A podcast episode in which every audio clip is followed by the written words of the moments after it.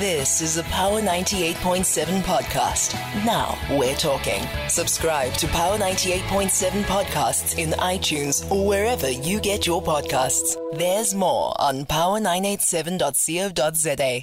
So yesterday in the Senzo Meyiwa murder trial um, that is currently under, the trial within a trial that is currently underway at the Pretoria High Court, we heard um, the Brigadier there, Brigadier Bongani Gininda, the lead investigator in the murder case, um, revealing that um, Kelly Khumalo, who was Senzo Meyiwa's girlfriend and singer at the time, um, actually, acu- actually um, called for the hit Um, on Senzo Meyiwa by the time that, even a year before actually, he was killed, right? Um, we understand that the police have linked the four men accused of killing Meyiwa to his girlfriend and singer Kelly Khumalo. Two of the hitmen were connected to Khumalo via sworn confession statements by allegedly made, um, they allegedly made rather to the police, while the other two were linked via cell phone evidence. And we also saw um, and heard the conversations that they had, you know, about within these cell phone Um, conversations. It's sixteen after twelve. Let's find out what this kind of evidence means and how important is it, um, and whether it would be something that would lead for Kelly Khumalo to then be charged. We are in conversation with Donda Attorneys M D, Melusi Kulu. Good morning, good afternoon, Melusi. Thanks for your time.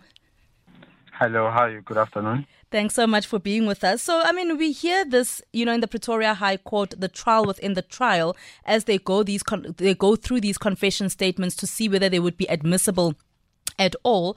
What is important for us to think about or to keep in mind now that Kelly Khumalo has been mentioned as the one who ordered the hit on Senzo, although it seems it only happened a year before um, Senzo was actually killed? Well, what comes to mind is um, whenever there's a conspiracy uh, for murder, what we usually see, especially if it was ordered by a loved one, so to speak, there's always those two accused who are the guns or who are the ones who shot or killed the person who's the deceased. But there's also the person who ordered the hit. So the question would be then, why was that person not arrested? I think that's the question that everyone has been asking on social media, and even when people talk, why was Kelly not arrested? Obviously, the I O or the investigating officer will say, no, I gave everything to to um, to, to, the, to the National Prosec- Prosecuting Authority. They were the ones who had to decide whether to arrest Kelly Khumalo or not. So in this case, the N P A decided not to arrest her, but then the question is, why not? And that's for them to answer.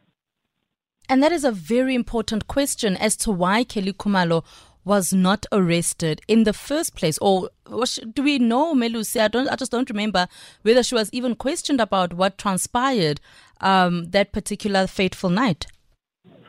No, we've never had that. The only um, um, what we know for now, maybe we'll, some more information will come out. But what we know is that she was a witness to the botched, inverted commas, to the botched robbery. She was a witness. And remember, when the witnesses who were going to testify or who were testifying, who were in the house, we were told that she will no longer be called. Now mm. we are told she's, she's the one that ordered the hit. And I think this puts a question on how the N P A, maybe with the police, on how prepared were they in bringing this whole case, because at one moment you'll hear there are five accused, you will hear there was a, botch, um, a robbery. Then you will hear there's a three seventy-five of nineteen docket where the people in the house must come and answer or for for for, for not uh, you know, uh, reporting the case in the right way, in that they might, not that they might have something to do with the case, but they they did not follow the right procedure when reporting the case. I mean, remember, there's someone that still has to testify who cleaned the scene. We don't know why she cleaned the scene. Mm. Oh, oh, mom, oh, I think it's Meki Piri. Yes, it's Meki Piri.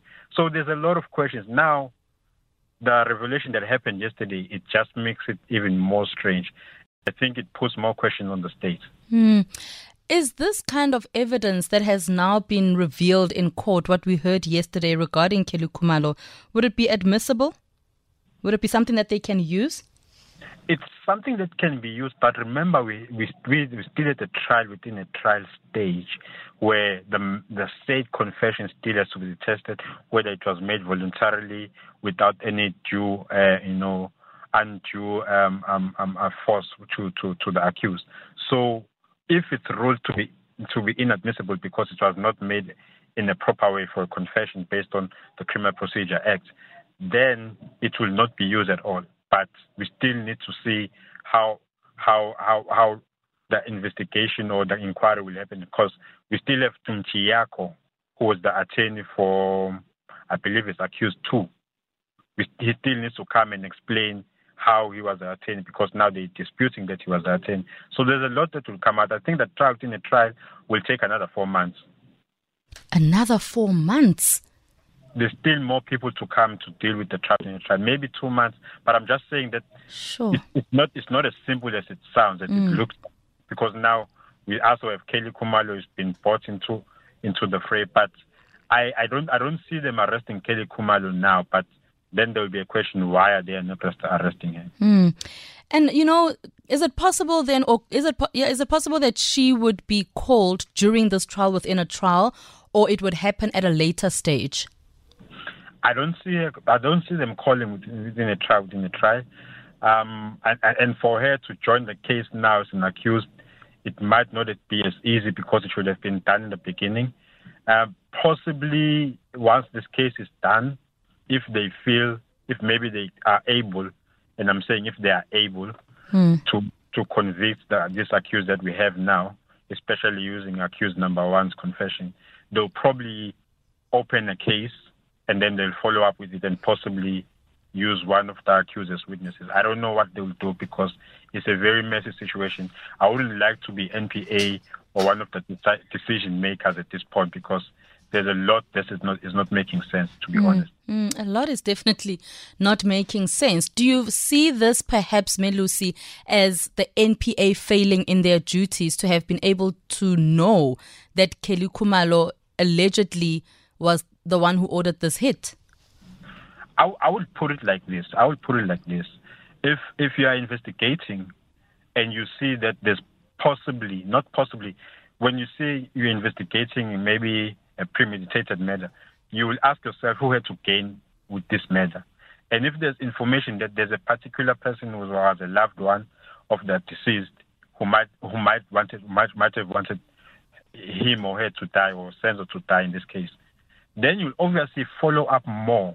If there are phones, you'll confiscate phones and uh, do what we call the Section two oh five application and get to know what was the conversation, who said who to what. And then you'll get uh, technological information, investigation, I mean, and evidence.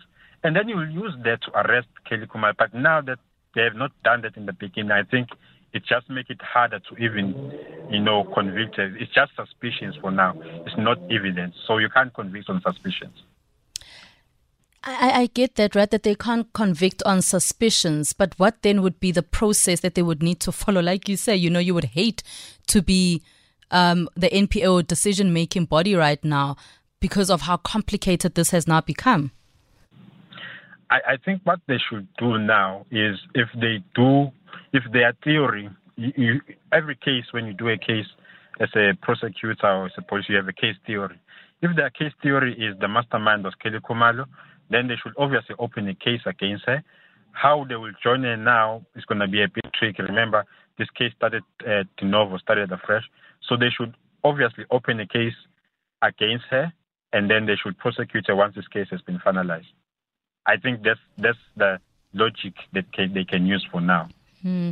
Let's take a listen to this voice note on, that was sent via our WhatsApp line on zero eight three three zero three seven zero nine three. Good afternoon, Tsaho. Afternoon. The issue of uh, Kelly Khumalo being implicated on the murder case of uh, Senzo Meyiwa mm. at this point in time is not something that is watertight, because the matter still has to be proven beyond reasonable doubt before court that indeed she was involved, indeed she's the one who's responsible. So it's still a long journey, mm. if you can put it that way. Brian Situala from Kwatem. Thank you so much, Brian, for your voice note. A very long journey, Melusi, as you say. I mean, just this trial within a trial is still mm. going to take a long time. They're going to take a look. And I, I would like to agree with Brian that, you know, yes, her name has been mentioned, but it's it's it's not. There's no evidence. You know, it's not watertight, as you say. So it puts questions. I, I'll say again, why did the N P A decide not to investigate, investigate further? And this is what I've said a couple of times. Mm-hmm. I've said, Zeho, where else have you seen a case, where's a murder case that has that has two dockets? Mm-hmm. Potentially mm-hmm. now, I'm not saying it's going to be like that, but I'm saying potentially there might be a third docket of twenty twenty-four. Hmm. Hmm. Hmm. It just gets more and more complicated. Very complicated. But obviously, they must prove beyond a reasonable, reasonable doubt, and there's still more to come. Um, we must listen and hear how the state is going to prove its case beyond reasonable doubt. Mm. But my only concern is it looks like we are investigating the case with the state now. They've not investigated their case fully. It looks like they are just doing what we call the finder-finder. Mm. So they're not sure why, where they are going. And I'm putting this respectfully because that's what we are seeing. Mm.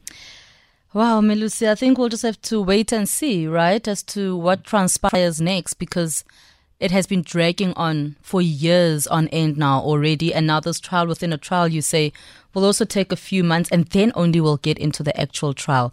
But we'll just have to wait and see what the state decides, especially now that Kelly Khumalo has really been implicated in this very situation. Thank you so much for your time, Melusi. I appreciate it. You've been listening to a Power ninety-eight point seven podcast. For more podcasts, visit power nine eight seven dot co dot za or subscribe wherever you get your podcasts.